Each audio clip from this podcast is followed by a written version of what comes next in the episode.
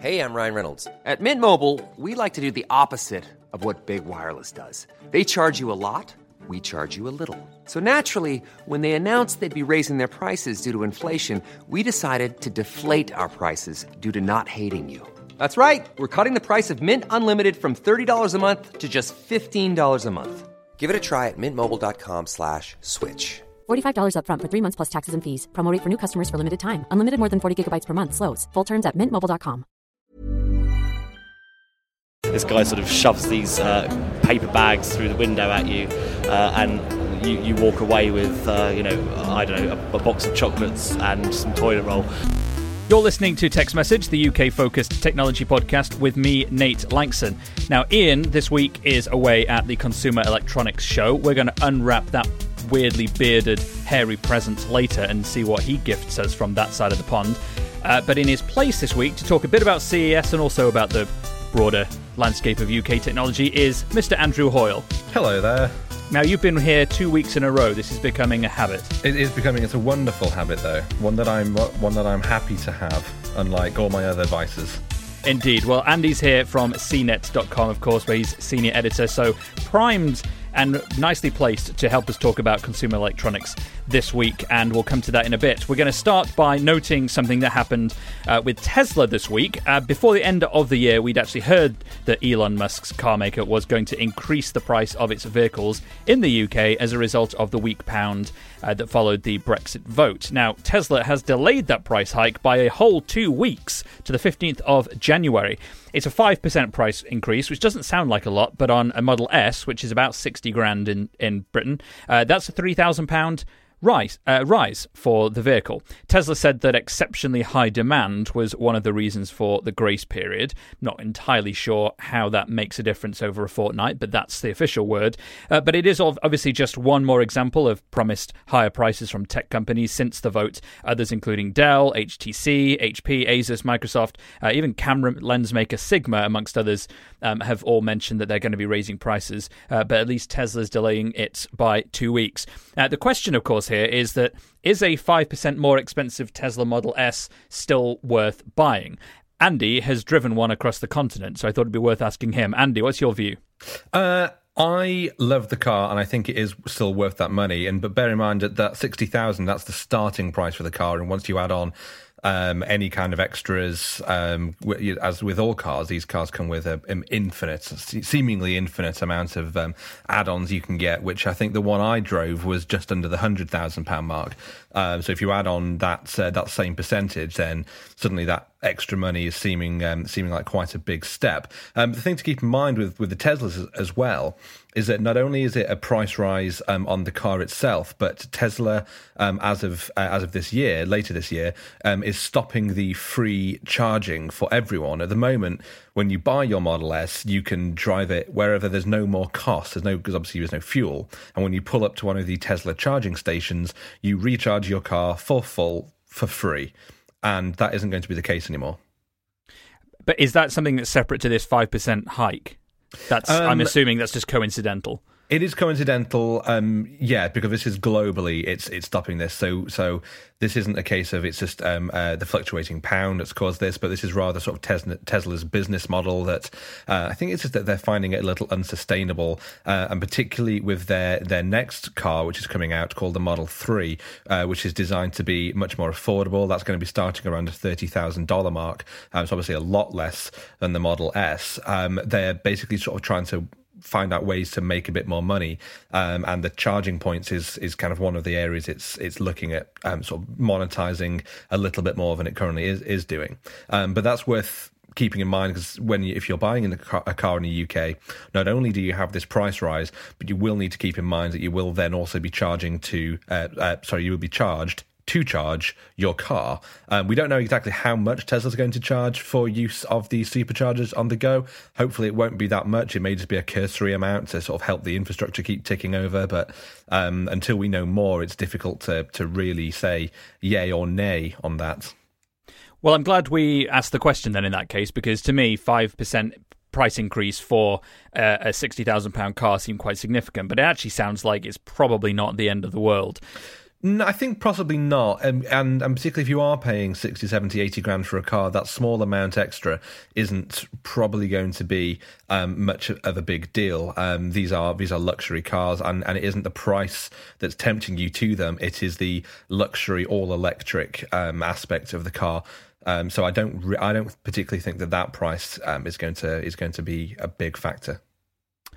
Well, let's talk about things that are big factors for a lot of people. Health. One of the interesting stories that I noticed this week is that the UK's National Health Service, the NHS, is going to start a six month experiment with an artificial intelligence healthcare app called Babylon as an alternative to the current telephone consultation service.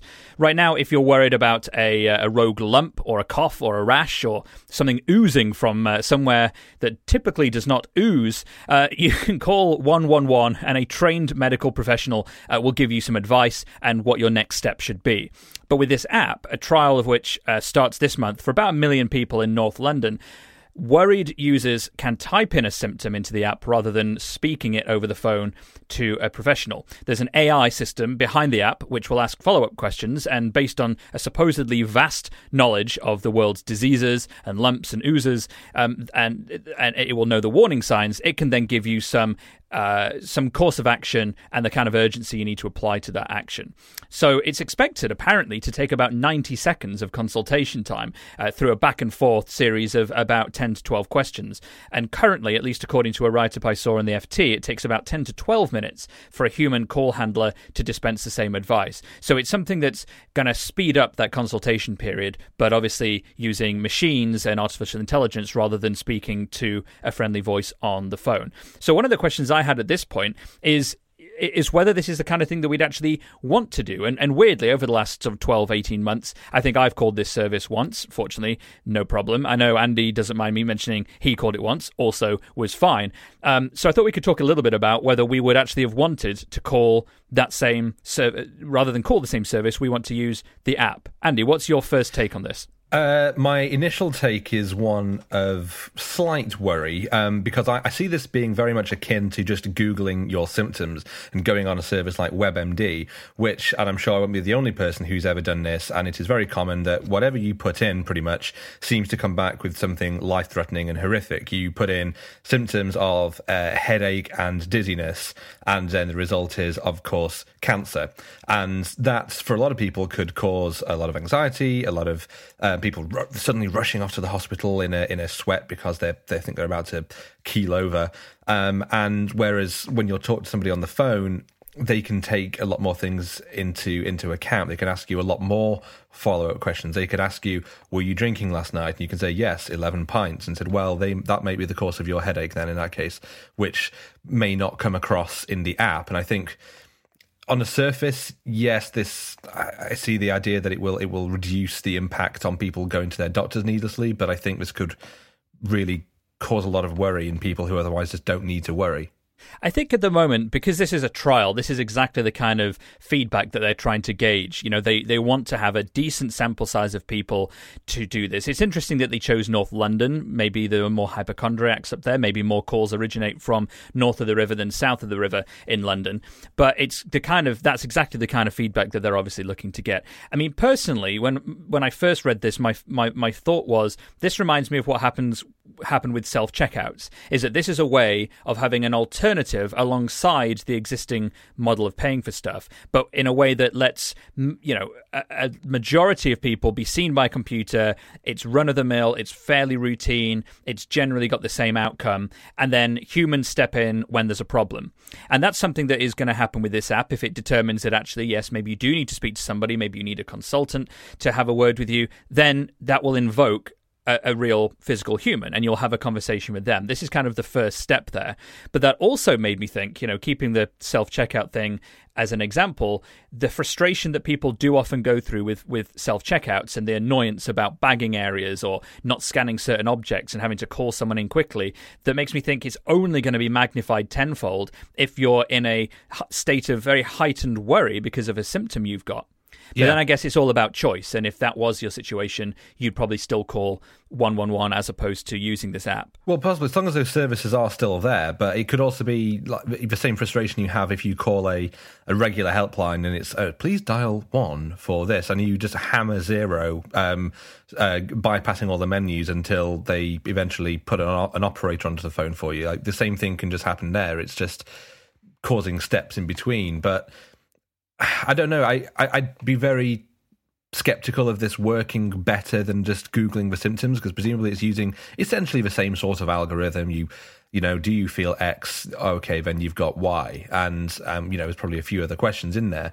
But i try very hard whenever I feel anything to never Google it. I mean, this isn't a new service. Babylon has been around for a while. It's not even the only one. I mean, Babylon, just as one example, you know, its normal product is for one-off consultations via video call or um, or, or via a phone call, and you pay, I think, twenty pounds for one consultation, or you can pay twenty pounds uh, a month, like a subscription fee for, for some of these systems. Another one's called Push Doctor that does the, the same sort of uh, the same sort of thing. Um, there's another one called Doctor Now. There's a lot of these apps, and they're generally about putting you in front of a doctor when you're unable to get in front of a doctor. This question answering system is more of a, a, step before that rather than a replacement for the, the consultation itself. So my, my overall belief is that this probably will be a thing we'll see more of because people do seem to be liking using them in general. And this is more the NHS's way of seeing if this could save them a few uh, hundred thousand pound a year on those initial consultations with humans. In which case, I think not a bad reason to have a six month trial. No, I think that's a good. It's a it's a good idea in theory. Um, the, the problem is as well that so many symptoms. There's no yes or or no answer, and I certainly when I've called um, uh, the NHS Direct phone line service, and they've they've asked me um, it, things like, "Is my headache uh, debilitating?" I'm like, well, it depends on. A lot, there's a lot of things that's very much down to how how you're experiencing it, and it's I find it very very difficult, and I have to ask them to almost clarify their question um, in a way so, I, so to, to make sure that I am giving the right answers. I'm not saying yes, this is a terrible thing. I can barely move. I can't see, but I'm giving the right answers so that they know what's wrong with me. And uh, and I think that's that's even more difficult to do when you're just answering questions in a form in an app. If you are in North London and you exist between January and the summer this year, which hopefully you will do, um, you can let us know what this is like. If you if you are able to test it, or if you're able to and willing to, even anonymously, that would be uh, really interesting to hear some feedback uh, for uh, podcast at natelanxon.com. We'd love to hear that. Obviously, being health, if you do let us know, please let us know how much of it you're willing for us to discuss. Uh, podcast at natelanxon.com.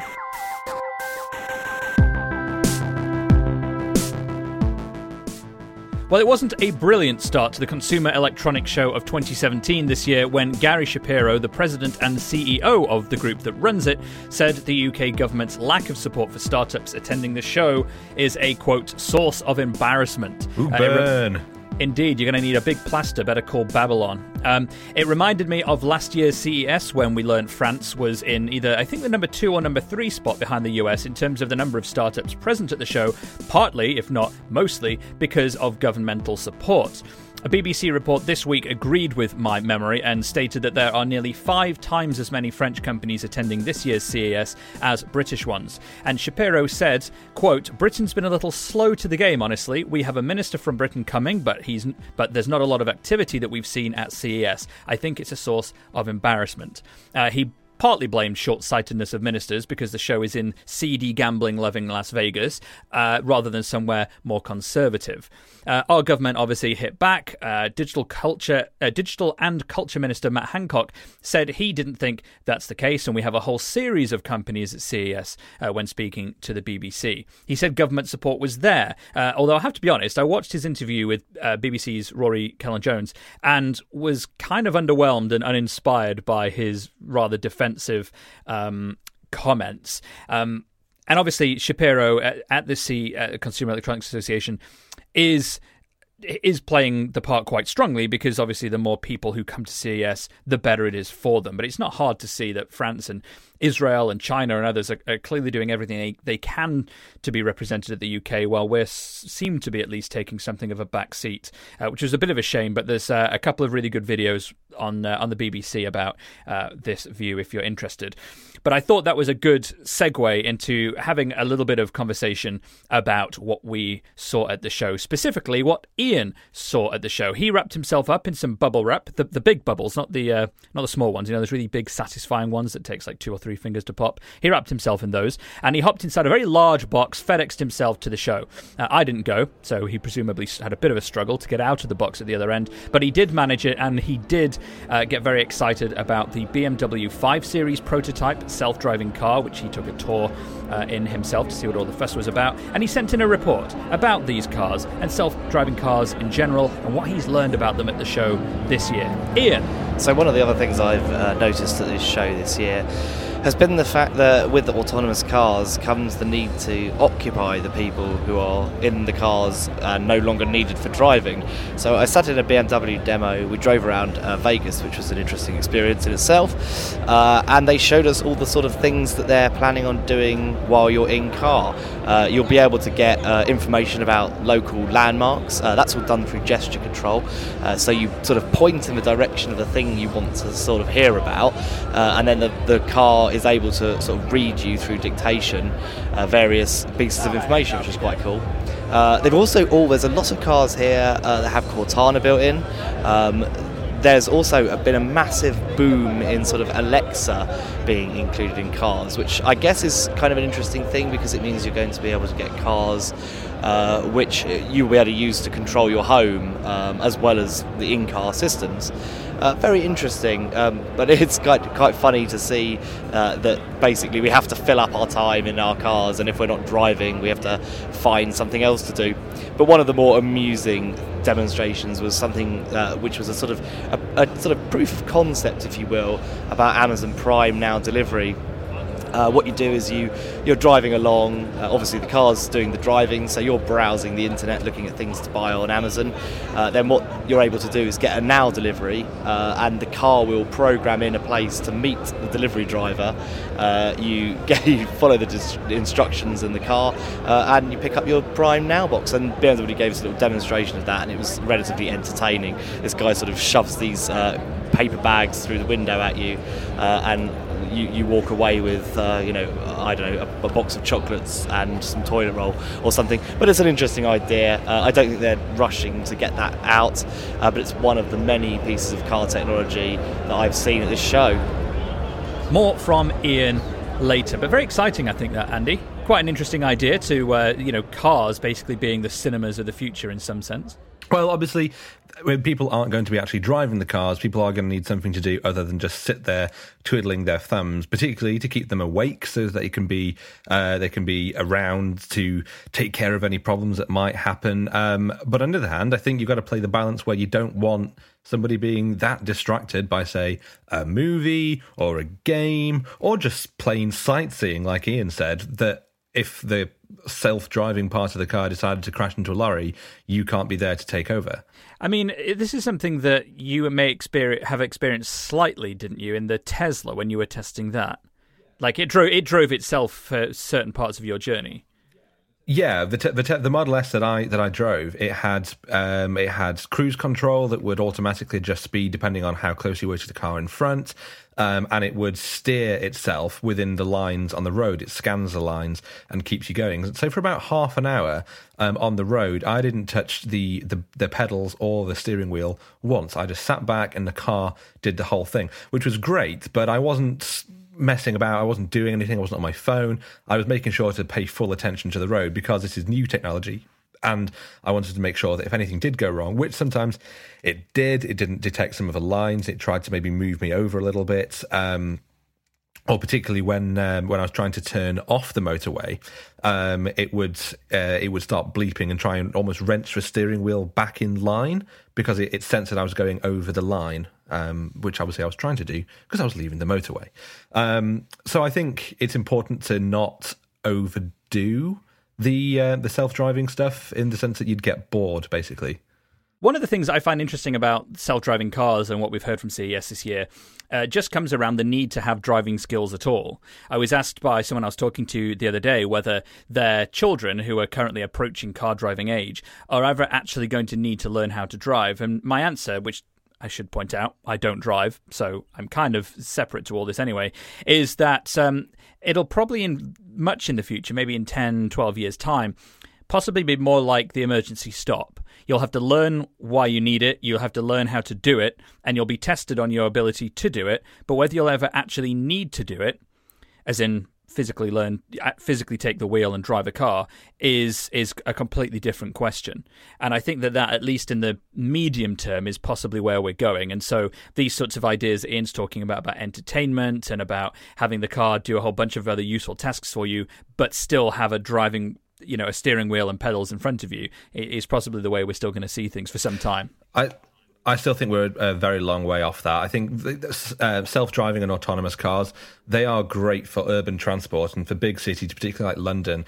Getting getting individual private cars off the road is great, and replacing it with cars that can follow their own routes and do do stuff like that themselves is a great idea. But the problem is that the infrastructure that these cars need means that you can only really do that in cities and and the idea of ha- of having a self driving car that's going to get itself all the way out to the country and all over these picturesque routes like that's that's much further away um, and and this is quite separating from the pleasure of driving and just getting into a car and putting your foot down and enjoying the drive and enjoying doing that and and I think this will people don't want to lose that. Ian seemed very excited about the idea, idea of a car being able to drive him to the meeting point to pick up chocolate and toilet paper. I mean, what a future!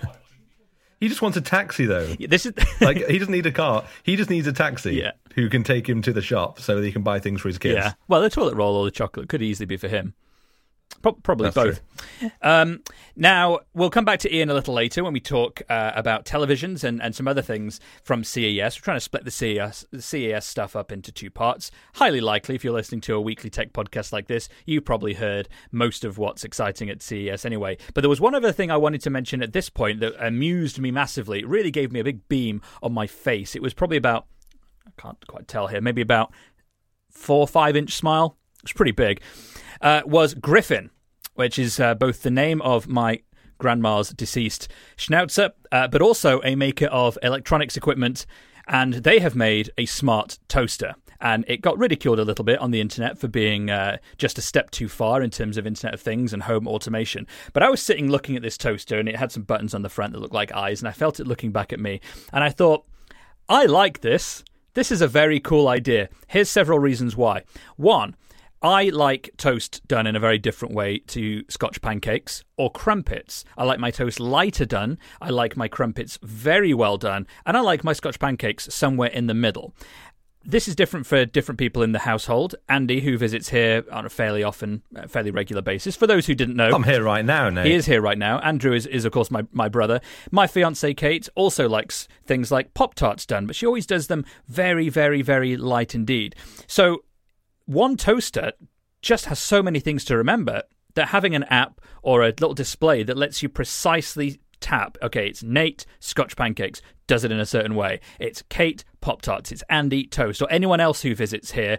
Um, that to me just actually felt like a really, really good idea. And we're talking about it because in Britain we eat a lot of toast. Um, I've been to America, never been that impressed with the toast. Uh, the meat, fantastic, but never so much toast. And I did wonder if that was why the US press was less excited about this than maybe we are. Andy, you are a consumer of bread. What were your thoughts on this specific product? Oh, I'm on your side about this. This is exactly what we need. Um, I live in a flat share with uh, with just some people, and every time I put in um, uh, bread or a Scotch pancake, it's always seemingly on the wrong setting. They turn it down to one, and then it pops up immediately, barely barely toasted, and then they've got to fiddle with the settings, and all the numbers have worn off, so you don't really know what you're getting. And there are some buttons that's I think one's for defrosting a bagel, and why does that need to be there? And so this this seems this seems like the solution to both our problems. Um, although maybe it, no one else has the the same uh, tastes in uh, Scotch pancakes and toast that we do, Nate. I think that's the issue. This is our product, and um, no one else is really that that first. That's what I love about a niche. When you see it and you think it's designed for you, it's just a great feeling, warms the soul. I wanted to pick that one out as an item that maybe didn't get as positive praise elsewhere because I wanted to start this year off with a positive, you know, a positive bang. Um, so let us know what you think to this and whether you would be as excited about a customized app-controlled toaster as Andy and I are. Podcast at nateslangson.com. Nate, while we're talking about stupid uh, connected items, I never though, said stupid. That was your word. I thought it was brilliant. Okay, well, other people's opinions on stupid. Uh, I do want to do a quick mention to. I don't even want to name it properly because I think this is ridiculous. But there's a uh, 200 pound smart hairbrush from CES. This is the first smart hairbrush that apparently uses um, pressure sensors and motion sensors, and even um, even uh, microphones to tell you uh, the the condition of your hair and whether you're brushing too hard. Um, which is, I think, this is too far. It's got microphones in it. Yeah. Should have been called a hairbrush.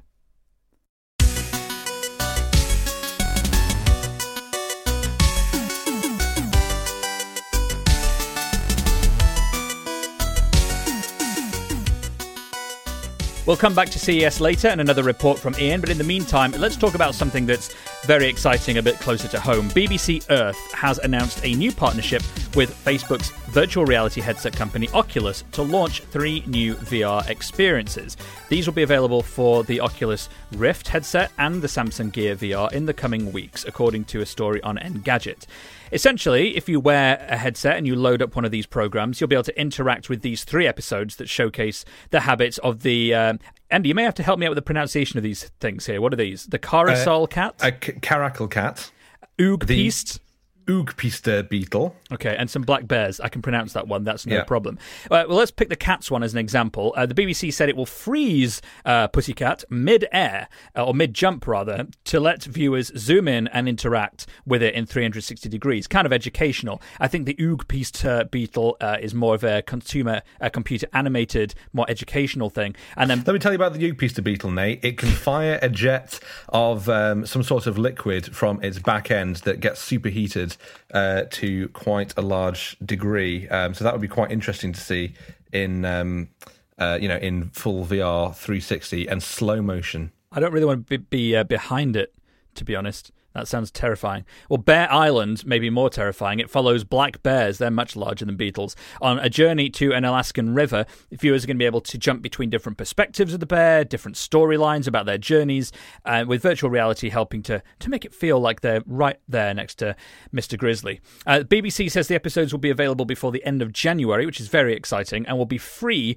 to download for the first three months. Now, I've always thought that the best things to see in, in virtual reality have got to be documentaries. Um, you know, films that's one thing, but you you know, a director's always going to present what they think is the best thing to be looking at any given moment. Video games is an obvious one, but we've already kind of got that. Documentary filmmaking, though, it's a sort of thing where y- you want Attenborough to be in front of you and talking to you, but you always want to be able to move around and just look at, you know, just what's left of the camera, what's below you, what are you, what are you standing on, what's the camera positioned on, and I think that Planet Earth and BBC uh, BBC Earth, I'm sorry, getting into this is just extremely exciting. I can't I can't wait for this. I don't have a Samsung Gear VR, but I'm going to have to borrow one in order to try this out. Yeah, this is the time when it's when you need to get something really good to watch this on because I can just imagine being in say the middle of a of a bison migration and the camera right in the middle. So you can look around and you can see the different animals charging from all over the place or wandering through a forest. This, this is essentially Attenborough taking you by the hand and leading you through the most beautiful parts of the world. And these are places that are you want to see in full 360 it's not you know, we've, we've we've talked about movies maybe, but really, there's always one point that you need to focus on. Whereas that isn't the case with with these documentaries. You want to look all the way around, and sure, you might only need to look at one part where the animal's there, but you want to take in the whole atmosphere, the whole place, and this is this is really what VR is for. Well, it's going to be out for you uh, before the end of this month, so we'll maybe check back on this and uh, and see what it's like. Well, moving into uh, another kind of end of year report, essentially. This one from the UK's Entertainment Retailers Association, which, as everyone will know, is the source of the most exciting annual reports. Uh, this year, of course, no exception. Sorry, there was a bit of sarcasm there. Just wanted to make sure that came across. uh, yeah, mi- mildly came across in the Okay, tone. Good, good, good. Uh, but it, but it is very interesting stuff, and uh, that's with no sarcasm at all. It has said that for the first time in 2016, the video market became a majority digital business in the UK, with revenues from downloads and subscription services, uh, such as iTunes, Sky's on-demand stuff, Amazon, Netflix, etc., are now for the very first time ever in the UK exceeding those of DVD and Blu-ray. Specifically, digital video revenues in the UK were uh, as high as 1.3 billion pounds in 2016, which is 20% up over 2015, except that physical revenues from DVD and Blu ray were down just under 20% as well to uh, just a hair under 900 million pounds. In music, revenues had grown 4.6% in 2016, and this was apparently powered by a 65% rise in music subscription revenues in Britain. Uh, digital services now for music account for about 57% of all music revenues in the UK. So, again, all that is based on streaming services alone. And it meant that overall, the sales of music, video, and games are a billion pounds ahead of where they were in 2012. So, streaming, if we want to draw a conclusion here, really has now, as of 2016, become the mainstream, overtaking physical across all three major entertainment platforms, uh, or uh, types rather. This makes me very excited uh, across my entire body because the demand existing there really does, I think, open the door for a much wider range of services uh, coming to cater for the areas that maybe are currently just leaving something to be desired, such as I wanted to pick one example high end audio streaming. I don't know if you saw, Andy, this week, Tidal is switching on support for studio master quality audio. Um, normally, That's CD. higher than it was already doing. Yeah, I mean, CD quality currently eclipses anything you stream from, say, Spotify or Apple or Amazon. But Tidal's eclipses CDs significantly. They've only got about 30,000 tracks compared to about 30 million on Spotify and, and Friends. Uh, but it's a start. They've been doing hi-fi, you know, high-end streaming for a while, but this is now even higher still. This is more in the the region of Super Audio CD, which is much much higher still, and uh, but but difficult to to make digital at the moment, uh, and as accessible as streaming services are. Uh, but either way, this is all great news for audiophiles, for streaming video lovers.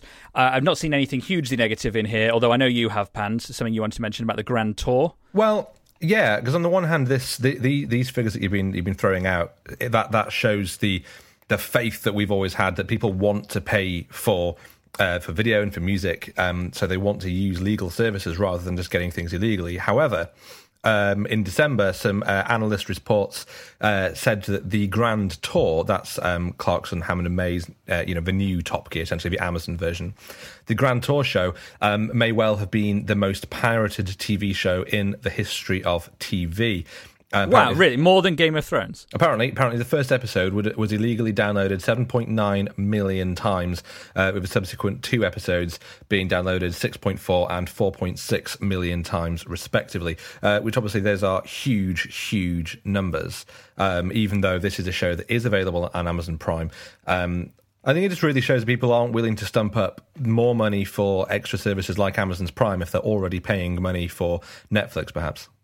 Yeah, I mean, the, the Amazon one's an interesting example because it's not just a case of signing up for a streaming video service or buying, you know, eight episodes to download. You're having to buy an an e-commerce package for a year to access, which is quite an ask if you just want to watch the new Top Gear. It's nowhere near as simple, even if the price was competitive, which I, I think what you get for Amazon Prime, it's a good price. But if all you want is to watch the new Clarkson show, then paying whatever it is, about 100 quid a year, is is a is a hell of an ask. But let us know if you have any thoughts on on those uh, those figures being basically pretty good for the UK in the streaming uh, media world. There was one other thing completely the opposite end of the the chart, which is vinyl sales apparently have reached a 25 year high, and I feel like for the last for the last 5 years uh, every year uh, on a podcast I've done, I've had a story at some point about how vinyl is breaking a new a new record. But it did last last Uh, month. record, I get it. Very good, very good.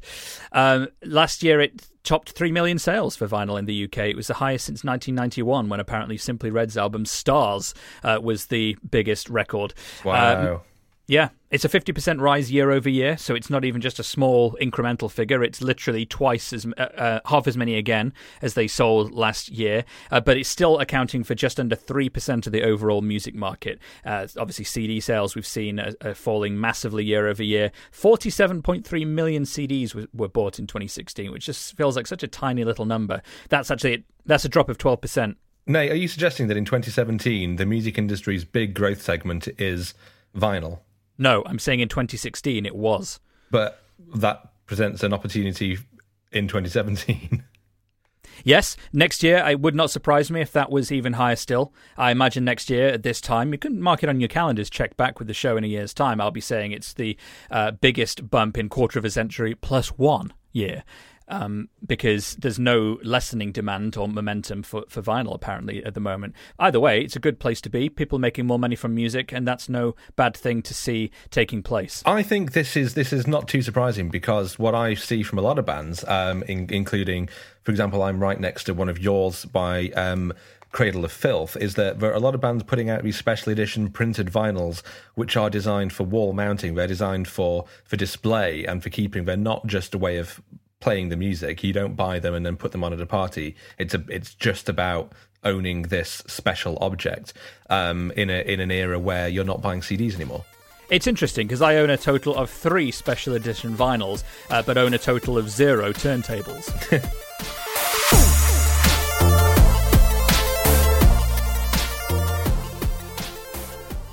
Well, we're going to just return very briefly to a little more from CES. One of the things I asked Ian to check out was LG's ridiculously thin 77 inch television, which measures 2.6 millimeters deep. I saw that compared to four credit cards pressed together. That's how thick it is. Does it have to be four credit cards? Because I don't have four credit cards, but I could do uh, credit card, Oyster card, uh, library card, and um, maybe uh, some sort of coffee uh, loyalty card. Is that is that enough? I'd say it's about comparable. That's fine about comparable. It hangs on the wall using magnets because it's not thick enough to support screws or indeed support any ports. It has to have a little clip on bar underneath just to enable the connectivity that it uh, needs in order to display a picture. Anyway, I asked Ian on his very last hour at CES to push through his dehydration, just get as much energy as he possibly could into one last report for us about LG's television, uh, and he sent this in. Okay, so I've come to the LG stand to look at their new ultra thin TV. You, know, you have to take my word for it because obviously this is audio, not video. Uh, and it is very thin indeed. Uh, I, I, saw one uh, tweet that described it as as thin as wallpaper, which it most certainly is not. Uh, it is very impressive though, and it is extremely thin. I think it would only really work if you were going to wall mount it because uh, otherwise it's just going to sort of flap around in the middle of your living room, um, and that would be a bit of a disaster. Um, so very much designed for wall mounting. Looks incredible. Colours are amazing. Uh, beautiful blacks. But you have this media bar at the bottom that's sort of a requirement of it uh, that allows you to plug in devices, obviously because the TV doesn't isn't thick enough to have any actual sockets on it. Uh, but the upside to this media bar thing is that it has Dolby Atmos built in, so you should get some pretty amazing surround sound. Uh, so from that perspective, it's pretty impressive actually uh, and it certainly looks the part. I think it's going to go on sale for roughly 92 million pounds or something. I have no idea honestly, but it's won a whole stack of awards. Tech Radar have given it best TV, uh, and then everything else as well. It's, it's, it's, pretty good, I've got to say, and it's certainly drawing a big crowd. People do love a thin TV, and we've been seeing them in this manner for many, many years. Uh, and this one is the thinnest but it doesn't do anything particularly new apart from being an OLED, uh, and it's very expensive. And it's 77 inches. And that's pretty much all I've got to say about it. He doesn't sound too happy, does he? He's tired, bless him. He's done a lot out there this week. But um, it was good to get a, a hands on report at least. And it does sound like he's generally in favour of the television and seems to agree with the wards that it's won being justified. But I'm extremely excited to see that TV in picture because I've never seen a TV that thin in person. Uh, I imagine his es- estimation of the cost is just slightly hyperbolic. I think it might be just a little exaggerated, probably more like two or three thousand pounds when it actually hits um, shelves, but we'll see. Uh, one last thing I wanted to touch upon from CES was just around Amazon Alexa. Now, we saw an LG fridge powered by Alexa. We've also heard of cars being powered by the voice assistant Alexa. Now, this is the Alexa that is in the Amazon Echo, the big big push that Amazon's made into home automation and assistance and shopping, of course. But we have seen it at CES in everything. We've seen it in refrigerators. We've seen it into little smart home robots. We've seen it in lamps from General Electric. We've seen it in dancing robots. We've seen it in alarm clocks, more cars. Volkswagen put it in cars. We've seen it in smartwatches. We've seen it in uh, uh, smartphones from Huawei. We've seen it inside tiny little cameras. I mean, we've just seen it in almost every product category that was at CES. I'm sure it's in something to do with toilets, something to do with hair dryers. We just didn't look quite hard enough. And Andy, when I asked you what was the big trend from CES this year, your answer to me was Alexa's in everything, isn't yeah, it? Yeah, Alexa's all over the place. And I'm really so, glad because I'm what what I voice assistants is clearly like that's the big trend at the moment. Everything's voice activated and will answer to you and talk to you. But what I'm glad is that these individual companies are using the existing Alexa software. They're using what Amazon's already doing. They're not trying. It's not that everyone has their own version of of um, uh, of an assistant that they're all trying to roll out. I mean, there are other ones. You know, Google Assistant is is new, and that will be in more things. But right, we could easily be talking about 20 different products, each of which has their own version of an assistant, none of which would work very well. But instead, they've been sensible and have actually gone with one that's existing that they know to work. I think that is great. Yeah, I agree. I'm a bit. I, I like Alexa. I think it's a, a, great idea. I think that we're heading into an interesting era of marketing for these different assistants. Obviously, Microsoft has Cortana. We've seen cars at CES powered by Cortana. We've got Google's Assistant, which also we've seen cars powered by that. We've got Apple's Siri, which is baked into some cars in CarPlay, into home automation as well, and obviously into the iPhone and, and other iOS devices and the Mac. We've got Alexa, and, and there are others out there, independent AI systems that are cropping up and being baked into other technologies too. So this is probably going to be the thing that we want to look at again in 12 months' time and just see how much these have moved on, how many have caught on. But at least right now, it looks like the front runner, at least purely based on what's was at CES and what's going to come to market this next year, it's Alexa. Alexa has won the gold in, uh, I mean, arguably CES if you want to be really broad, but certainly in terms of its ability to be integrated into a, the widest range of products. Does Alexa appeal to you at all, Nate? You you have a nice house, and you are exactly the sort of person who could have one of the um, Amazon Echo um, speakers with Alexa built in, sitting on your sideboard, so that you can just bark questions at it whenever you want. But you don't. Why not?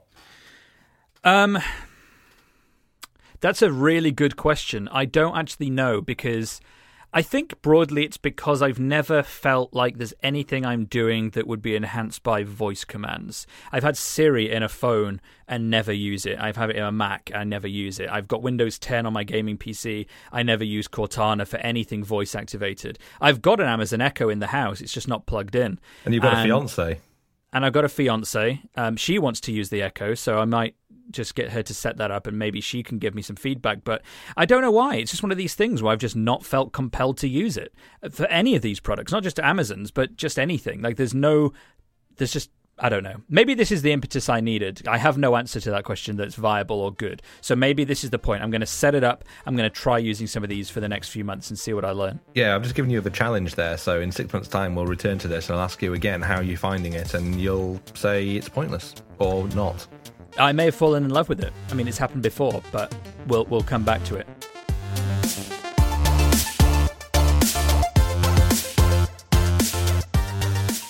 Let's check in with Tom Merritt, dailytechnewsshow.com, and see what he's learned this week.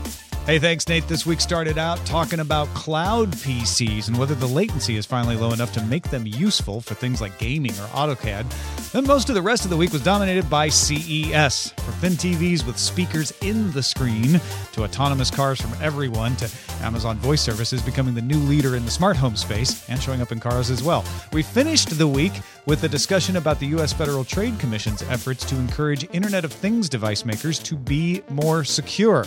All that and more at dailytechnewsshow.com. Well, Ian will be back with us next week, and thank you to everybody who, over the last month or so, has been submitting answers to our survey. We have had hundreds of people give us fantastically insightful responses to our survey. Andrew Hoyle, tell people please where they can find you on the web and elsewhere. Uh, on the web, you can find me easily on Twitter with at BatteryHQ, or you can just search Andrew Hoyle on CNET. I'm sure you'll find me. Um, off the web, you can find me wherever good things happen. And indeed, in John Lewis yesterday, as I heard one of your podcast listeners found you. Yes, that was true. But at least it was in John Lewis where I was looking at candles rather than in, you know, Ann Summers looking at uh, fist shaped objects. Always the best way. Small details are big surfaces, tight corners are odd shapes, flat, rounded, textured, or tall.